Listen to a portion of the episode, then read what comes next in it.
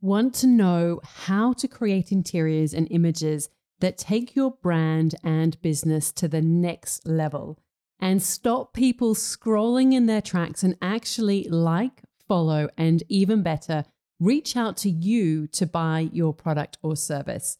I'm going to show you exactly how the step by step process, because if you can't captivate people with your imagery, you're really going to struggle to get your business off the ground. You will stay stuck and feeling like you're not making any progress. I want you to know that this is not just about taking good photos, although we'll cover that. It's about creating images at the next level using the art and science of styling, because this is how you create an emotional connection. This is how you arrange what you've got in an artful way to elevate your spaces. And this is how you create interiors that are so compelling that they move people into action to connect and convert with you and your product or service. So, the big question, of course, is how. I am going to share you with you my exact step-by-step process to style any interior with clarity and confidence so that you can take your spaces to the next level and create an impact with your imagery because this is how you stand out in a crowded marketplace. This is how you make compelling images using your existing client work, your products, or your place if you have an Airbnb. And this is really how you finally start to grow your business. If you don't have this key foundational element in your business, you're really going to struggle to make progress and have the type of growth that you want. So come join me in a free live class, The Confident Stylist, and I'll share with you my three step system to creating inspiring interiors and irresistible imagery with clarity and confidence. Register now at nataliewalton.com forward slash confident. That's nataliewalton.com forward slash confident.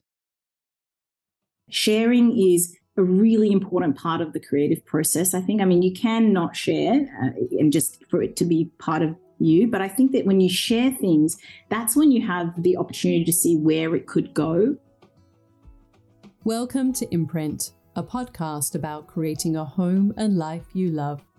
I'm Natalie Walton, an interior designer, stylist, and best selling author focused on an holistic approach to homes. Each week, I'm sharing insights and interviews about the creative process to help you enhance both your interiors and well being, as well as provide you with the tools and resources to make considered and sustainable choices with all that you create. Hello, everyone. Welcome to Imprint. I'm very excited to welcome today's guest, who is someone that I came across her work through one of my courses, funnily enough. And I'm really glad that I did. That's what I love about creating these courses is that you never know who you're going to meet and the, you know, be inspired by you, the student. So it's been a wonderful journey.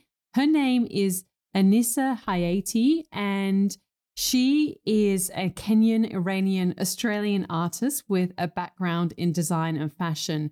When we met, she at the time was doing jewelry design. Since then, she has pivoted towards an art practice. Her artworks are amazing. I love them so much. And she is a creative through and through. But that's not where she began. She began in a very different kind of career, a very different type of industry. And so, if you are someone who is perhaps not doing what you love, with your life, you know, you're maybe in a career that you don't love, I think you can get a lot of value out of today's interview. And she also shares as well because she has moved countries many times due to her husband's work, um, how she manages to transform rental homes, and also her experience of doing Airbnbs, some of the tips that she's learned. She's been doing it for um, many years now and she's got some really good insights and um, advice that she shares in relation to that too. So I hope that you enjoy our conversation. Be sure to check out her website and her Instagram feed, feeds, which we'll link to in the show notes, because I think you're going to love her work as much as what I do. Please enjoy Anisa Hayati. Hello, Anisa. Thank you so much for joining me on the podcast today. I'm so excited to learn more about you and your story. We first kind of met and came in contact when you joined my course, the Styling Masterclass. And I really loved everything that you created within that course. And then uh, since then, I've sort of seen you go on this other journey, like physically, you've been moving countries, but also in terms of your creative practice and uh, when we met, you were doing jewelry. Now you're doing art and other things.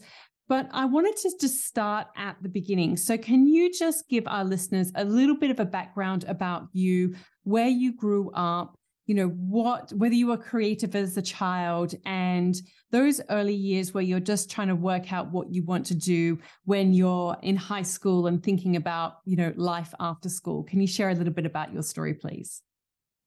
Uh, hi, Natalie. Yes, thanks so much for having me. Um, I absolutely adore your books and I really do resonate with your perspective and the things that you share. So I'm really happy to be here.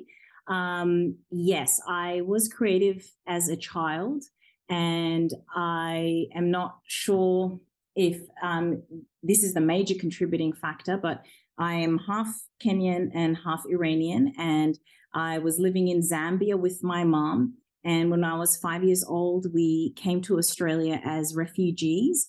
And we joined my grandparents um, and extended family in a small Australian country town um, called Orange. And when I got there, I went straight into school, into grade one, and I didn't know a word of English. Um, and I couldn't speak, I couldn't understand it. And I think that that might have been why in really early on i sort of lent heavily um, on creativity as a means of expressing myself um, and also uh, definitely a way of processing the things that were happening and the situations that were occurring in my early childhood years um, and that sort of ranged from I don't know, role playing. I used to dance. I used to sing. I, I used to love drawing and we had um, a bunch of encyclopedias, which I feel like it, I'm really showing my age, but we had a bunch of encyclopedias, and I used to freehand like copy the the pictures of the animals and the plants that were in there and try to get them, you know, exactly right. I used to do that for hours. Um, instead of playing with dolls, I used to draw out the scenes of their interactions, so almost like comic book strips. Um, and then when I went into high school, um, art was my favorite subject. I finished um, top of the grade for that. Um, and I entered art competitions um, and won awards and uh, even got the opportunity to have uh, immediate acceptance at the art program at my local university, like without having to show a portfolio. Um, and when I was in high school was the time when I really uh, sort of developed my love for interiors. I used to try to get as many interior magazines as I possibly could, and I'd you know cut out clippings and save them and dream about the types of furniture that I could have in my room. I, I had a like most of us, I guess, had a smallish room and it had a, just a few pieces of furniture in it. But I'd run around the house and steal decor items in the house and decorate my room and paint it and shift everything around in it. And my mom um, always jokes that she used to always find me rearranging my room whenever I had a big like stressful event like an exam or um, yeah so and i still do that now. When i'm stressed out i rearrange the whole house. Uh, it's a very calming activity for me. Um, so i grew up my high school years in another small town this time in north queensland and i didn't really know at that time the options that were available to me um, in creative industries, especially ones that were really financially stable um, or sort of viable in that way. And uh, I just had a couple of cousins that were in the fashion design industry, but they lived in Sydney. And so, because of knowing about them, I thought, you know, I want to become a fashion designer. I didn't really know anything about the business of fashion design, but I knew that I loved illustration and I loved, you know, bringing creations to life. Um, and so that was my dream was to become a fashion designer when I was 17. And so what about then, you know, in that time when then you had to make the decision about, okay, this is what I love, you know, this is what I enjoy doing, but what about a career? Did you then step yeah. into fashion or what happened next? Yeah, so I went um, and became a pharmacist. That's what I did, what I actually did. Um, I my mum was really sort of um, encouraging me to put something down on my paperwork for university uh, because I said, you know, I, I want to do fashion design. I knew that if I had put down anything on that piece of paper, that it would be something that I would have to really consider instead of taking the creative path. So, but she was smart and she said, you know, why don't you just write down one thing, anything that you could do at university. And so I wrote down pharmacy, I applied, and I really didn't think that I'd get in. Um, and when I did get in, I was crying so hard because I knew that I had to make this decision um, of, you know, choosing financial, uh, some sort of career that has financial stability and would be um, had a real direct path um, versus you know going off into the unknown, traveling to Sydney and, and, going and you know trying to find a course to do and working my way up or, or whatever um, path that would have been. And because I didn't, because we were in a small town and you know there was no internet, there was no uh, ways of really understanding the different professions that could have been out there for me to choose from.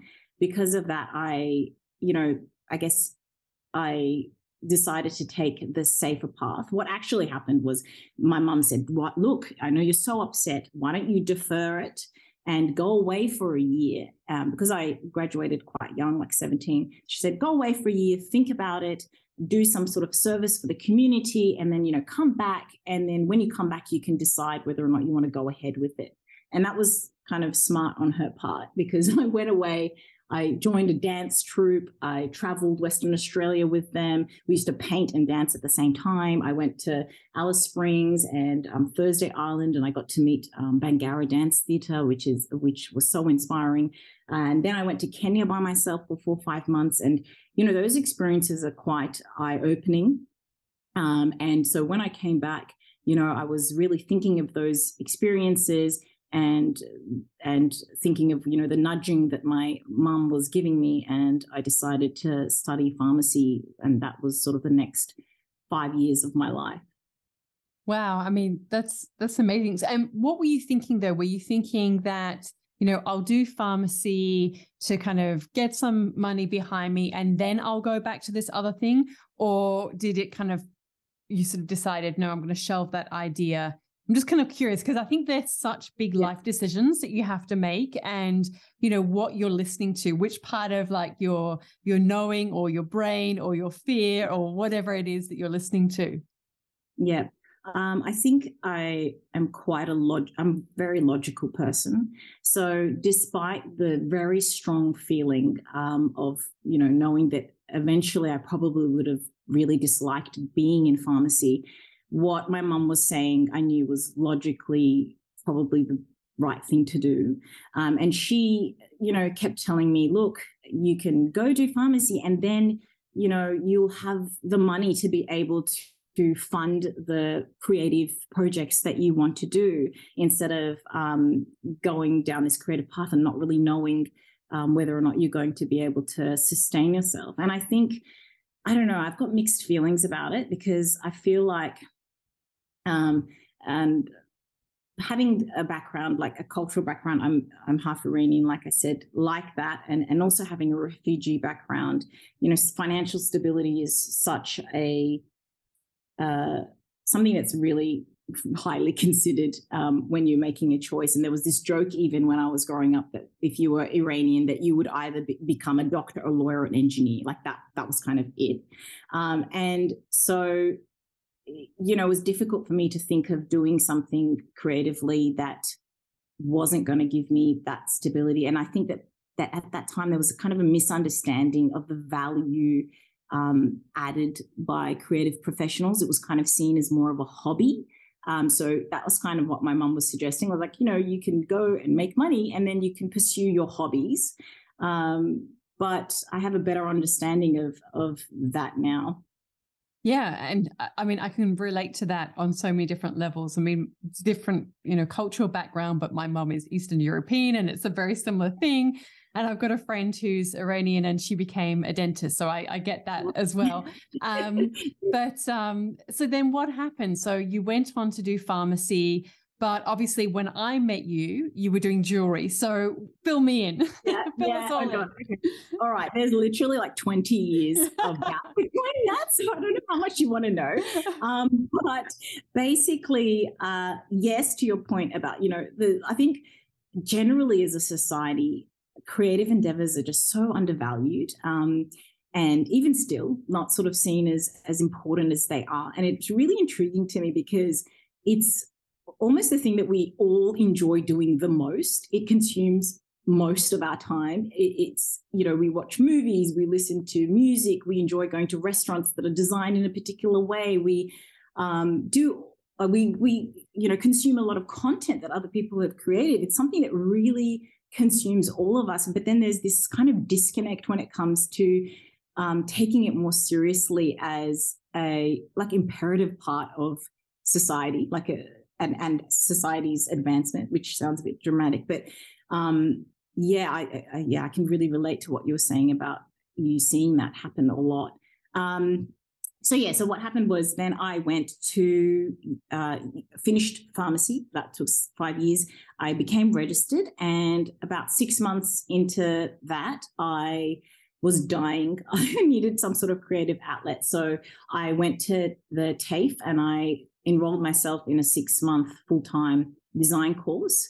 Um, but I did continue working full time um, at that time because I had been married already actually for two years and I again needed we needed the money. I was the sole financial provider at that time for me and him, and he was studying. So I took on that design course as well as sort of working full time. And what then sort of after that, Sorry to interrupt, but what so what sort of design was that? Was that interior design, graphic design?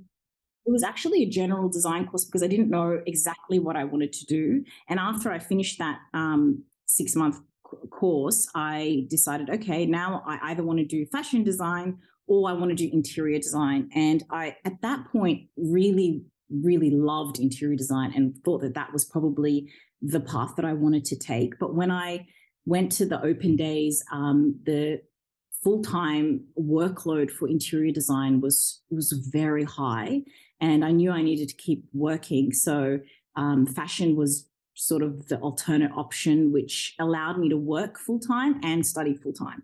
So I would go to TAFE. Um, so I did fashion. So I, I went, you know, to TAFE from I don't know what, what it was, nine till two o'clock in the afternoon when they finished. And then I'd go off to the pharmacy from 3 till 8 p.m. And then I used to work every second weekend, like 10 hour shifts on Saturdays and Sundays to maintain my full time hours. Um, and yeah, that's what I did for two years. Wow. And then when I finished fashion design, I made um, a, a, capsule collection and I went um, to Sydney, uh, store to store, showing them my lookbook and um, trying to sort of, you know, get into stores there. Um, and I had some interest, um, and some people were even keen to order. Some people were like, you know, circle back in a, a few seasons' time. We want to see whether or not you're going to actually stick around. Yep. And about two weeks after that, the global financial crisis occurred. Oh, no. And um, basically, all the stores that I spoke to, a lot of them, unfortunately, literally shut down. And then um, some of them turned back and said, look, now can you circle back in four to five seasons because, you know, we can't take on some, some fledgling at the moment. Um, and so, yeah, my timing was an epic fail. Um, but, you know, I learnt in that process that I, I actually hated it. I hated, um, I really enjoyed the process of developing, you know, designing and creating the designs, but everything else that was associated with it, my interactions, just the whole feeling around it, I really didn't like. Um, so it was a really interesting lesson for me. It took a few years, but yeah. it's just like that thing of hindsight, isn't it? It's like, you know, in, in retrospect, we can see the value in the lessons, but in the time, it can hurt and sting and you feel like oh, yeah. licking your wounds. oh yeah, it was it was quite devastating. I mean, part of it was devastating because of what happened with the, you know, financial crisis and I couldn't see where it could have gone, but also part of it was like, oh my gosh, I'd been pining for this for so long and then when I actually did it, it, it just wasn't what I thought it was going to be. So um, and then uh, my husband had finished by then. His uh, he was working and he was studying international economic development. So I knew that we were going to be going overseas. And funnily enough, you know, pharmacy is not that transferable um, to especially Southeast Asian countries because you can just sort of go into a pharmacy and get whatever you want. It's not really a regulated profession here. Um, so I went to uni uh, again and I did my master's in international public health, um, thinking, okay, you know, we're going overseas and this can be something that I can do there. Um, so I did that uh, while continuing to work, and that sort of landed us. By the end of that course, uh, we were by then in Jakarta, um, in Indonesia, and we stayed there for four years, and then we went to the US. Um, and I had by then I had two kids. I'm under three years um, old, and I wanted to be with them at home full time. So I decided not to sort of go go to work and I stayed home. And you know when you're a creative I think probably your listeners can relate to this as well is that you pour a lot of energy into your space your home and being overseas as well you know you want to make your living space feel really special and um, you know enrich your daily life. And being in contexts where you're not used to um, makes home so important. Um, it takes, I feel like it takes a different type of energy to live outside of like the parameters of what you're usually used to and and it's a different type of energy you need to face the day and it's kind of exhausting in its own way and so home is somewhere where you know you can really you really need to recuperate and feel like you're connecting um connecting with yourself.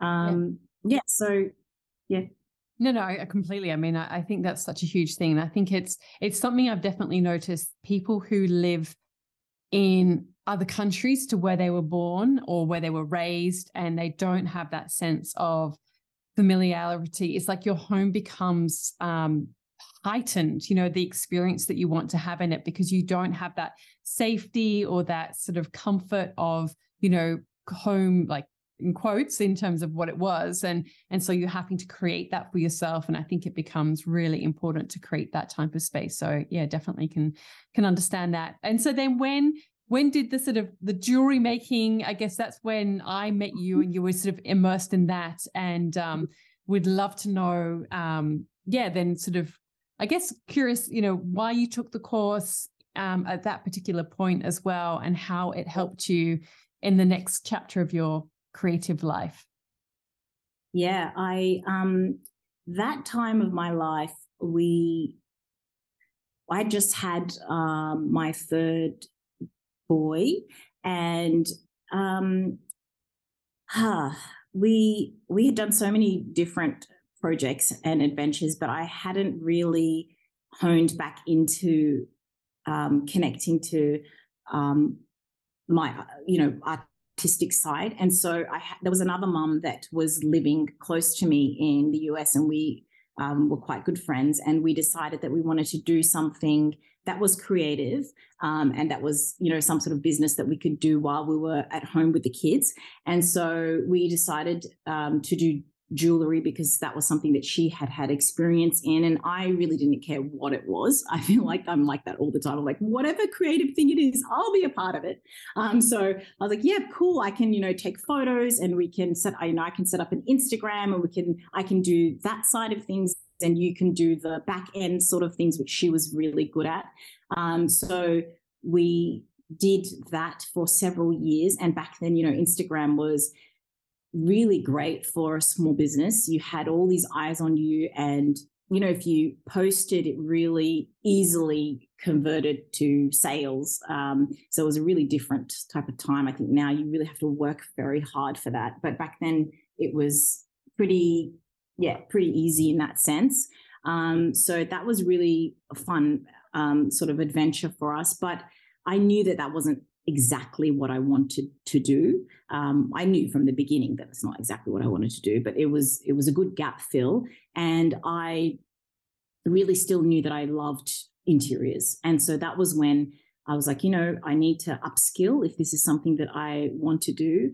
Um, so that's when I found I was, I think I was following you already for some time, and um, you offering that a course, and I really again resonated with the things that you're saying about the importance of home, and um, you know, it's yeah, it's value and um, the reasoning behind it. I feel like you explain it um, so well. And so I thought, you know, this is a person that I can really learn from and I feel like has similar values and ideas um, about or perspectives about this topic. So yeah, I, I entered that course then. And that was when I was sort of deciding, we were moving countries again. And that's when I was sort of deciding, do I continue with this jewelry thing or do I put that to rest and start to sort of focus more on interiors and art? Because actually, also, I, I thought, you know, I you know, after you have kids, you know, I feel like it really, uh, after my third child, especially, I feel like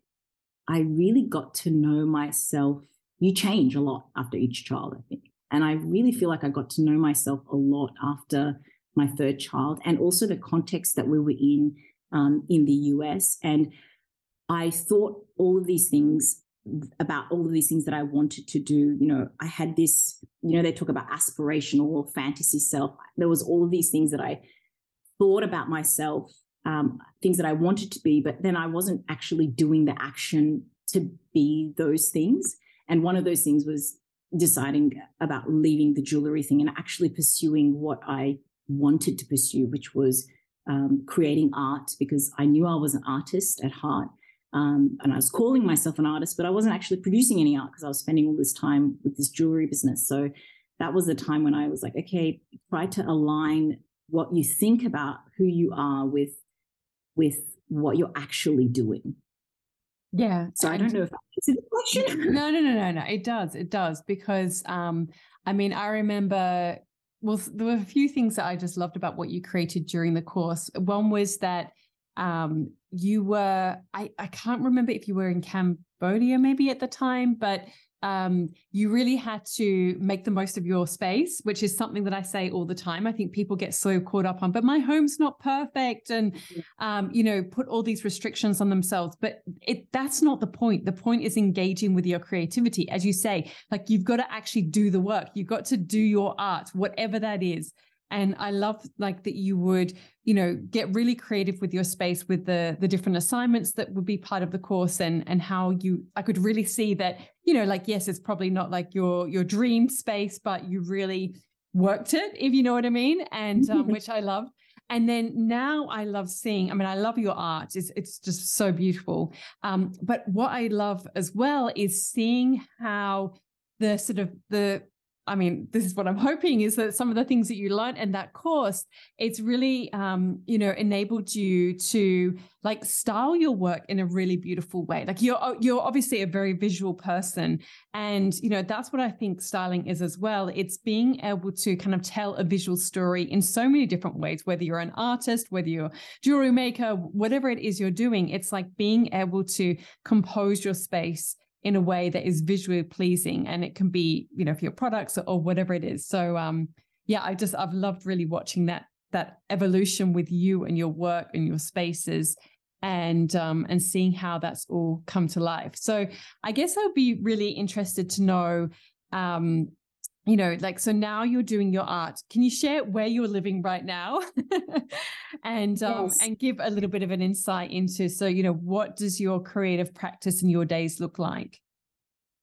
Um yeah uh yes i just based on what you just said yeah doing the course really because i felt um like i really didn't i i felt like i knew inside me what i needed to do but i couldn't filter it or um, make it make sense. And your course kind of helped me understand that a lot. You know what what was actually my style, what you know, beyond trends, you know, or what, how do I want to um, display my art? Because at that time, also, I just like, I love creating art, but I don't know how or where to hang it in my space. Like, I don't really understand how I should do that. So the course was really helpful for me in that. And I really loved that it, the, the focus on you know work with what you have because what you see on in, in social media, everything is always so perfect and it feels so difficult to share your own spaces when they when you haven't created them you know from ground up you know i being overseas a lot of the times so at that time actually i was in myanmar um, and then i was in a rental apartment in australia uh, because of covid and so you know when you're renting, you can't you can't necessarily have the perfect uh, space uh, to to do things. So you really have to figure out what angles and what you can crop out and where you should you know position things to try to make it feel a particular way. Um, in terms of my art. Oh gosh, I've forgotten what you asked. See, I was babbling. So well, I guess um, I mean, I just think it would be interested to first of all, yeah. So where where are you based now? Because I know that then you kind of came back to Australia. You you definitely move a lot, and yeah. um, you know what what gives a little bit of an insight into your practice in terms of like how much time do you spend creating your art at the moment and what are you working towards um yeah what's like what's your kind of goal right now as well yeah sure um so from the US, we were in the US for six years. We went to Myanmar. We were in Myanmar for about a year, and then COVID hit, and my children are asthmatic, so we had to get out of um, there pretty quickly. And we didn't really know that we'd be gone for so long. We left and said, "See you guys in four weeks' time," and then you know it that didn't happen. So we ended up in Australia, and we were in Australia for two years. Um, which was unplanned. And the second year we were in Australia, I really um, there was so much shifting and moving and so much everyone everyone went through so much during those two years um, that i really again lent back into my art as a way i think to process what had happened um, in the world what was happening because there was a lot happening at that time too it wasn't just covid there was a lot of um, race like related issues um, that were really hiked, spiked up at that time. And so I again sort of lent into my art as a way of, of, of processing those thoughts and and expressing myself and just finding um, a space where I could really get away and meditate, I guess. Um, because when you're, you know, when you're in a creative and you're in your workflow, you it's almost like you're just sort of in touch with your true self. And so that was really healing for me to to get back into um, painting and drawing. And um, that year, I produced quite a bit of work, and um, I connected with somebody in Sydney who was also selling um, my artwork, and that sort of um, that was a really good affirmation as well. And I we were living at that time in on a you know it wasn't a farm, but it's a big piece of land um, in the bush. And so during the day when the kids were at school, that's what I would I would do, um, as well as we were renovating a little bit. But yeah, I would spend the day um, in the shed, basically um, painting and creating. And then we moved to Cambodia. Uh, that was that's now about eight months ago, and um, I again continue the, the, you know I, I've been building on um, my artwork and my um, the collections of artwork that I've been doing, and I basically work while the kids are at school. Um, I spend um, the day sort of doing that as well as settling in here. Yeah. And I think now I've just come to a point where I can really focus on it because up until now, the past four years, three years, has just been a lot of upheaval for our family. Yeah, no, definitely. I, I do want to ask you as well about what you've learned about living in different homes. I mean, you you've got a, quite an itinerant life in terms of you've lived in di- lots of different countries, lived in different types of homes. And as you say, you know, you've had to rent a lot of those homes. What do you think is a good way to to make a rental home feel like a home from your experience because i get a lot of people saying but you know i can't improve my home because it's a rental and i i've lived in lots of rental homes and but i'm just curious to get your take on it of what because i think you do a great job of it um, how can you make a home from a rental? Yeah i think there is lots of lots of ways that i've come up with. Um, for example like there's there's little things and big things. I think one part of it is if you have the financial means, you can maybe make a decision to do something that will require you to pay for it later. So, for example, um, I made a decision in this home, in the last home that I was in, that I was going to hang things up. Um, I know different countries also have got different levels of how particular the landlord is. So in America, for example, you you know you can paint things, you can hang things up as long as you sort of deliver the the unit back sort of the way that it came. It tends to be okay. Whereas I know in Australia, it's quite difficult. I remember when we were renting there, it would be like if you've put a hook in the wall, you're going to have to pay to repaint the entire wall. You know, it was quite difficult. Um, but yeah, one thing I decided is like, you know, if it if it's going to cost me, I don't know, five six hundred dollars to fix the walls and repaint them, uh, that's something that I, you know, I'm going to do because I know that I'm going to be here for more than a year and it's going to really affect me, you know, having blank walls the entire time. Or, for example, you know, working with balance um, and looking at your space and thinking, okay, if the ground is like this super shiny tile, which is what I have in this home, um, maybe then you know I will then put down a seagrass mat on top of it so that I don't see you know a cheaper sort of thing that's going to cover the floor that uh, so that I don't see the floor or I will pick something of interest to put in the room which draws your attention away from the thing that you don't want people or you don't want to look at um, if it's something that can be unscrewed, unscrew it. You know, if it's a light fixture that can be changed, again, sort of investing in to change the light fixture and you know put it back.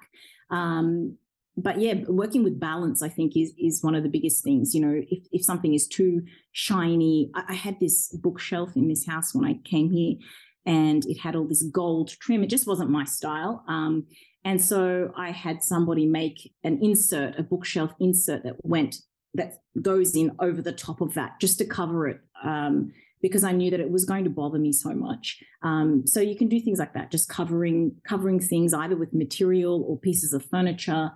Um, yeah, I think there's yeah, lots no, of. they're all things that I that I've done in my places as well. I think that you know just that simple act of like switching out you know the light fittings you know say if you've got a pendant that you really don't like then just you know, unscrew it, put it somewhere safe, and then just hang up something that you like that you can take with you when you go. Rugs, yep, I'm all for it. Though all of those things. So completely agree.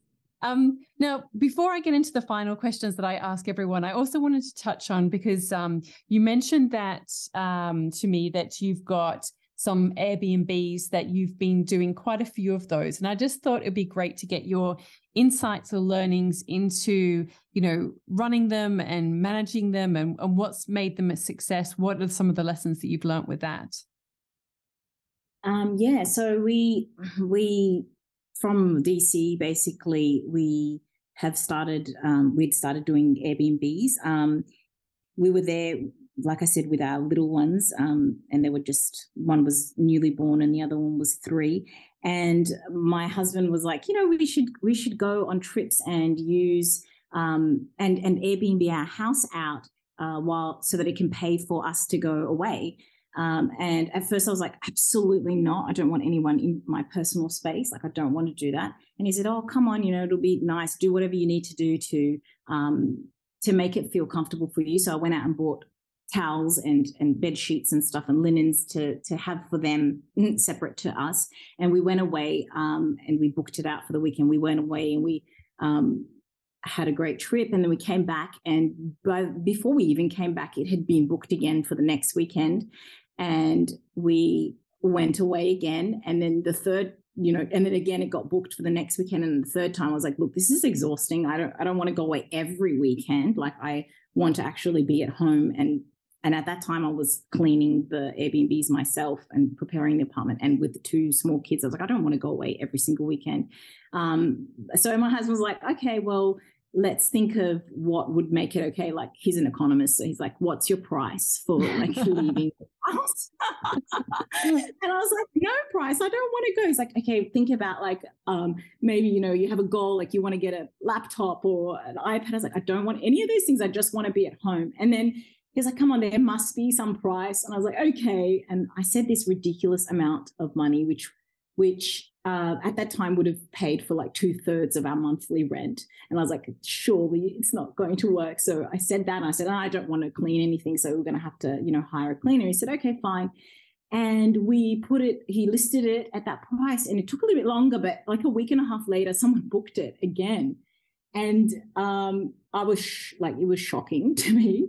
But back then, it was that was when um, that was about ten years ago now. So I think because of the way that maybe because of the way I think obviously it is actually a contributing factor because of the way that the apartment was furnished. I have a, I had a quite a minimal aesthetic back then, and because Airbnb was kind of fresh at that time.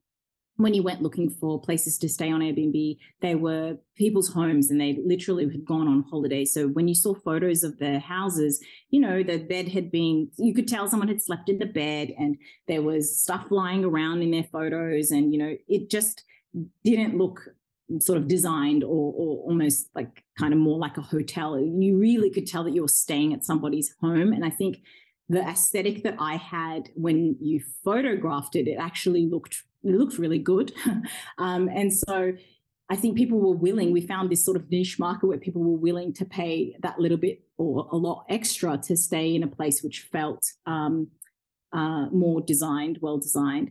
And so at that point, we realized that we were, you know, onto something. And oh, it's a big story, but I'll try and keep it short. Um, but basically, we we then moved out of that apartment. We moved into a home, and we continued renting that apartment um, and Airbnbing it out full time. And the owner at that time, you know, we told him, and all he said was, "You just have to pay for the insurance." So we we just did that, and um, another um, apartment came up in that same building. So we ended up um, renting that out as well. And so then we had two Airbnbs running at the same time. And we learnt a lot from that. Um, I think uh, really to know what who your target market is um, and making sure that you're sort of hitting all the points that they that they care about. Um, the other one was location. Location is extremely important. Um, and uh, we had an apartment in Canberra City as well at that time. And we decided, okay, let's make that an Airbnb as well. But we were living in Washington, D.C. So it was exactly the opposite timing. But we put in sort of uh, procedures and systems to be able to run it remotely, um, like lock boxes and um, uh, really good text communication. Um, and we, you know, had that third Airbnb. Uh, and then the guy who owned that apartment actually sold it to somebody, and they said, "We don't want Airbnb in here." So we rushedly and hastily made a very risky again decision um, to go and buy a, a, row house, a really old, 130 year old row house in Washington D.C., and um, renovate it I was about eight months pregnant then, so we didn't have much time to renovate it, but we renovated it and moved all of the furniture into that. Um, and we still have that now. And then when we left the US, uh, we Airbnb the house that we were living in, um, which we also renovated. And again, um, I guess the tips would be making sure that the location is is really convenient for people, or is in a location where people want to go and see things or do things, um, and that works in both seasons. Um, that's another learning we had was that to have a location which works in summer and in winter. Um, and we sort of niched into bigger group bookings. So our group bookings are about sort of 12 and up. Uh, so when we went to Australia, we, after the a year of living in an apartment and not knowing whether or not we were leaving or not, um, during COVID, we decided to buy a big piece of land, um, and it had on it four buildings. And um, I think our Airbnb journey sort of culminated there. We we we bought that, and we um, it was quite run down. It was kind of from the 80s. Um, it had one building is was already a weekender. Um, and then the other building was the cottage, which the owners used to live in, and then next to it was a shed.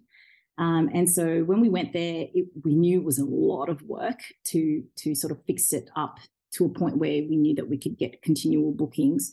Um, but the location was fantastic. Again, good in winter, good in summer. It's around activities which people want to be um, a part of. Um, and so we really had a vision for it. Um, and so yeah, we've been renovating that. So we renovated that one part, one building while we were there, and then the cottage and the shed. We're actually in the process of finishing renovations with those now, and those buildings, um, we can across all the buildings we can sleep about seventy people. So it's kind of almost like a mini hotel. Wow. um, but yeah, so so that's really exciting, and that's what the process that we're going through right now, which has been very interesting, is um, renovating remotely because we thought we could get it all done while we were there, and you know, it just didn't happen. I mean, COVID and timelines and um, council regulations and things like that. I guess the other tip would also be to just really be aware of um, regulations for Airbnb in your area, in that area where you're buying, and making sure that you're sort of complying by everything. Because the last thing you want to do is invest in a property or somewhere where you know, down the track, they might turn around and, and revoke that. Um, so whether it be in the states where some counties have got different rules, um, or in Australia, even you know, getting the correct type of um, licensing and whatnot. So that's another sort of tip is to do that research before you invest in in something. Yeah, it seems like all those rules keep changing as well. So you definitely need to check those out because they've changed recently in our uh, local area as well. So um, yeah, no, I thought that was really interesting to kind of get a bit of an insight into that from you. All right. Well, we're going to finish up with um, the questions that I ask everyone on the podcast. And um, the first one is always the hardest one, but I'm sure you can do it. I've got complete, complete faith in you. So, first question is which five words best describe you? Yep. Um, I think I'm thoughtful. I'm too full of thoughts, actually. I think a lot. Um, I am empathetic.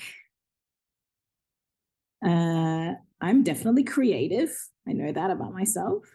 Um, I'm very truthful and resourceful. Great. What's the best lesson you've learned? Uh, I think reducing, you know, being able to reduce enough of the noise in your life to really tap into your intuition, like your gut feeling. Um, I think that's important. Yeah. What's your proudest achievement? Uh, my, I think my marriage. You know, I've been married for 20 years and I definitely think that's an achievement. You know, marriage is hard and um, yeah, my marriage. That's beautiful. What's been your best decision? Marrying, getting married to the person I got married to. oh, that's it nice. was it really, yeah, it really, yeah, it's it's a yes, the person I got married to. That was my best decision. You better make sure he listens to this then. yeah, I know. I'm getting brownie points. Who inspires you? My mom. My mom inspires me a lot. She her her struggles, um, her achievements, her accomplishments, um, her journey to get to where she has. Yeah, definitely her. What are you passionate about? Uh, creativity. I am so passionate about creativity in any of its forms. Um, yeah. What would you say to this is not one of those questions, but I'm just curious. Yeah. What would you say to somebody who is, you know, maybe they're still working in the pharmacy, but they, you know, they've got that kind of whisper within that you know, they want to be creative, but they sort of, they're not sure if they can make something of it. What would you say to that person? I'd say do what you can with the restrictions that you have, whether it be time or, you know, whatever the whatever the constraints are, do whatever you can, whether it's, you know, rearranging a shelf in your house or whether it's um, you know, putting on something pretty and taking a photo in it or um, whatever, whatever you can possibly do in the time that you have. And it doesn't have to necessarily be your dream thing that you want to do, but I think it can become very um, mentally challenging for someone who's creative to not have some sort of outlet. Um, even for myself, like I, you know, I am an artist, but uh, sometimes I just don't have the time or the space to paint the things that I want to paint. And so instead, I will, I love fashion still. So I will put on something and I will take photos in it. It's it's fast. It's much faster for me to do than than painting. Um, so I've got some creative outlet, um, and I'm not as invested in it because you know it's not my pure passion. So it's something I can quickly do and and share. And I think share sharing is a really important part of the creative process. I think, I mean, you can not share uh, and just for it to be part of you, but I think that when you share things, that's when you have the opportunity to see where it could go um, and whether or not you like it. I mean, you don't want to be like this pharmacist for the rest of your life and not having even tried to do something and then see whether or not you even liked it you know that which is what happened with me in fashion so yeah that would be a real shame not to just try and share and see see how you feel about it once you do that so good i agree completely with what you say um, back to the questions. so I just was curious to get your take on that. Um, what dream do you still want to fulfill? Uh, I you know, we're just settling now. So I, I, think looking at my calendar, looking at my days and weeks and ahead and seeing um, a creative practice that has um, that's more defined. So I guess, you know, you know, knowing that I'm going to produce artwork in the morning and in the afternoon, I'm going to um, do interior design work. And that's, you know, that's what my days will be filled with. I'm sure you're going to make it happen. I can see it definitely. um, and I look forward to following the journey of it as well. Um, what are you reading? I've just been reading um, the history of art without men. Oh gosh, I can't remember the lady's name. Um, I've just been reading that. And if I, I don't know if you've read Big Big Magic. Um, yeah, it's great. Yeah, I think that's a fantastic book for someone who is a uh, not closet creative, but someone who's sort of doing um, something that maybe they don't want to be doing and, and have that creative inkling. I found that that book was just, yeah, fantastic. Yeah, it's um the audiobook's really good of it as well. I've read yes, both. Well, yes. you know, read it and listened to it. And um, listen to it, yeah. Yeah. Um, what are you listening to? Do you listen to podcasts or audiobooks? What do, what do you like listening to? Yeah, I, I used to listen to a lot of audiobooks, um, but I but I stopped now. Um, I've been listening to a lot more music. Um, but yeah, I like listening to podcasts. I listen to your podcast. I love it. Um, and yeah, I listen to I usually get obsessed with one song or one artist at a time, and you know they create that mood that creative help me get into that creative flow and so i sort of obsess over them for like two three weeks and then i, I change so so who are you listening to at the moment um, at the moment, um, there is this artist called um, Ga- Gabriel. I don't know how you say his name. Gab- Gabriel Gazon, maybe Gab- Gabriel Gazon. He makes interesting sounds and um, it's music, but it's it's got an interesting sound to it, and it really evokes emotions within me. Um, I, yeah, I think he sings in Spanish as well, but I, and I don't really understand. But the yeah, the feeling of the music really helps me get into uh, uh, flow. Yeah, we'll have to get the details off you, and we'll, we'll put it in the show notes. Um, yeah, sure. and, and finally, what piece of advice would you give to your younger self? Ah, um, you know, reflecting on what I just spoke about today, I really believe in in um, the importance of process. I guess you know, despite all of the pain points that you might go through and all of the sort of what ifs. Now, you know, thinking about looking back, um, what we go through is so pertinent to who we end up becoming. I don't know if I would really say anything to my younger self. Um, uh, maybe I'd say, don't be embarrassed of who you are. Yeah, I don't know.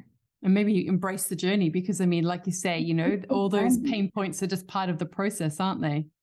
Yeah yeah i mean they're that's what life lessons means right? I mean that's yeah it's yeah no definitely. All right well, you have to just go through things to understand you know who you are and, and what you believe and yeah there's no there's no shortcut that's right um, well, thank you so much for for joining me today. We had a few technical problems, but we got through it. Fingers crossed, Yay. everything is recorded beautifully. I hope um, so. but um, I really appreciate your time. We're going to share links to your Instagram feeds because I really want everyone to check out your artwork. It is so amazing, so beautiful. Um, I mean, how would you describe it? Like, what? How would you describe your art? Um, okay, I I think it's kind of in two categories. Um, one is uh, my I do a lot of large scale um, abstract work, which is sort of inspired by the environment. It's inspired by nature. It's very textural and layered and organic, and um, I try to sort of explore the the tensions between sort of nature and technology and you know human advancement. Um, that's one sort of uh, sort of category, and then the other one, um, which is a which is a collection that I'm completing now, is more about exploring identity, um, about appreciating appreciating beauty, but also um, you know complex feelings that we go through as humans, and trying to sort of capture that in expressions. And um, that's another sort of type of art that I've been making, and I'm really excited about. I, I'm looking into making prints of that available soon. Um, yeah, those those two those two categories, I guess. I, it's hard to, you know, it's nice to talk about what you're inspired by in art. And at the same time, you know, you don't want to take away the magic of the relationship that the viewer might have with that piece because what you're thinking or feeling when you're making something might be different to how someone perceives it. So I guess my aim is that the art that I produce is sort of asking the viewer to see how they're feeling when they see it and, and to make that connection themselves um, with the piece. Yeah, no, love. Well, really well said. Um, where can people find you if they want to check out your art or check out your interiors, the yep. homes that you yep. create, all of the things? Sure. Um, you can find me at on Instagram on at Anisa Falonia. That's sort of my art and um, some what I call procrastination portraits. So I take some some uh, fashion photos in between, um, and then um, Delight Upon Delight um, is the the space where I'm sort of sharing interiors things, and I've been sort of looking at how to share the backstory of how things come to be in the context that I'm in right now, which I think is kind of interesting because it's a bit different to going to the shops and just buying something. There's a lot of interaction with makers and things like that. So I've been trying to capture that. And I've also been dabbling, I just last couple of weeks ago, dabbling with YouTube because I think that that's kind of a better space for me to be in, maybe to be able to sort of tell a story in a longer format. Um, Instagram is a bit fickle in the sense that you can't really hold people's attention for too long. Um, so yeah, so also on on on YouTube, which I'll give you the link for. Okay, definitely. I'm definitely going to check out that because yeah, I mean, with my own journey with Instagram, it's been a bit fraught recently. Yeah. So um, I'm I'm all about exploring different ways to um, to connect, to create community, and like you said, I mean, Instagram was such a different world you know, sort of 10 years ago. And um, I, yeah, it's just, I feel like it's taken all the fun out of it and that sort yes. of connection that we all so much enjoyed in the past. So, um, yeah, we'll definitely get those details for the YouTube. Definitely going to check that out. Thanks again. Yes. And um, yeah, I'm really happy to have been able to learn more about you and your amazing work. So thank you. Oh, thank you so much, Natalie. I really appreciate you having me on. All of the links and info for this episode are at nataliewalton.com forward slash podcast. Don't forget to subscribe so that you can get a direct download of the latest episode. And I really appreciate when you take a minute to rate and review, as well as share the love with someone you know who might benefit from this episode, or on social media. If you'd like to access a range of free resources, come visit my website, nataliewalton.com. Thank you to Jaeger Media for producing this podcast. And I would also like to acknowledge the people of the Bundjalung Nation where it was recorded and pay my respects to elders past, present, and emerging. I look forward to connecting again soon. I'm Natalie Walton, and you've been listening to Imprint.